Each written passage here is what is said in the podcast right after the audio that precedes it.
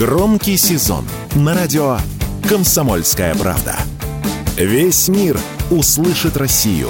Весь мир услышит радио «Комсомольская правда». Российские сервисы онлайн-знакомств рассказали, как изменилась аудитория после ухода крупнейших зарубежных игроков с рынка. По их словам, количество клиентов серьезно выросло. Первый приток произошел, когда весной прошлого года о прекращении работы в нашей стране заявил сервис Баду. В июне этого года из России ушел и Тиндер. Освободившуюся нишу заняли российские приложения для знакомств. В топы вошли четыре сервиса для дейтинга – «Друг вокруг», «Мамба», «Табор» и «Фотострана».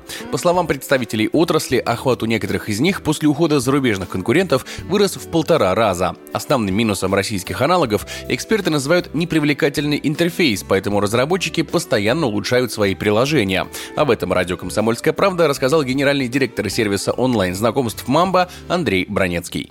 Мамба меняется постоянно. У нас есть собственная команда разработки, которая разрабатывает, дорабатывает, перерабатывает продукт. Аудитория, разумеется, там подросла. Мы больше вкладываем в бренд, мы больше занимаемся качеством аудитории. Рынок, с одной стороны, временно стал чуть менее конкурентным, поскольку там некоторые действительно крупные международные очень сильные игроки ушли. Он, во-первых, не стал пустым, там игроков хватало и без них. Это не был рынок э, одного продукта и даже там не двух, не трех. Но он стал чуть менее конкурентным. Тем не менее, мы думаем, это временная ситуация, и в любом случае пустых мест не бывает, они будут заполняться так или иначе.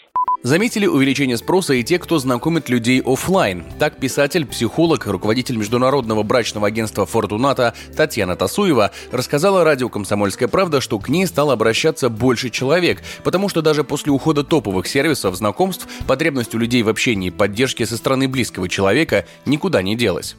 Но вообще люди стали больше обращаться в связи с тем, что сейчас обстановка такая. Люди хотят какую-то поддержку получить, поэтому обращаются в агентство. А по поводу Тиндера, все очень переживали из-за этого. Но видите, как у нас э, свои площадки. Я думаю, что будут и развиваться они. Потому что люди – это люди, это коммуникативные существа. Им нужно обязательно общаться, им нужна поддержка моральная, физическая, материальная. Без этого никак. Приложение для онлайн-знакомств Tinder вплоть до своего ухода из России входило в рейтинг самых популярных сервисов.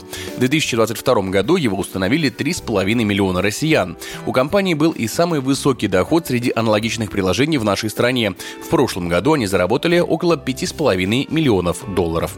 Егор Волгин, радио «Комсомольская правда».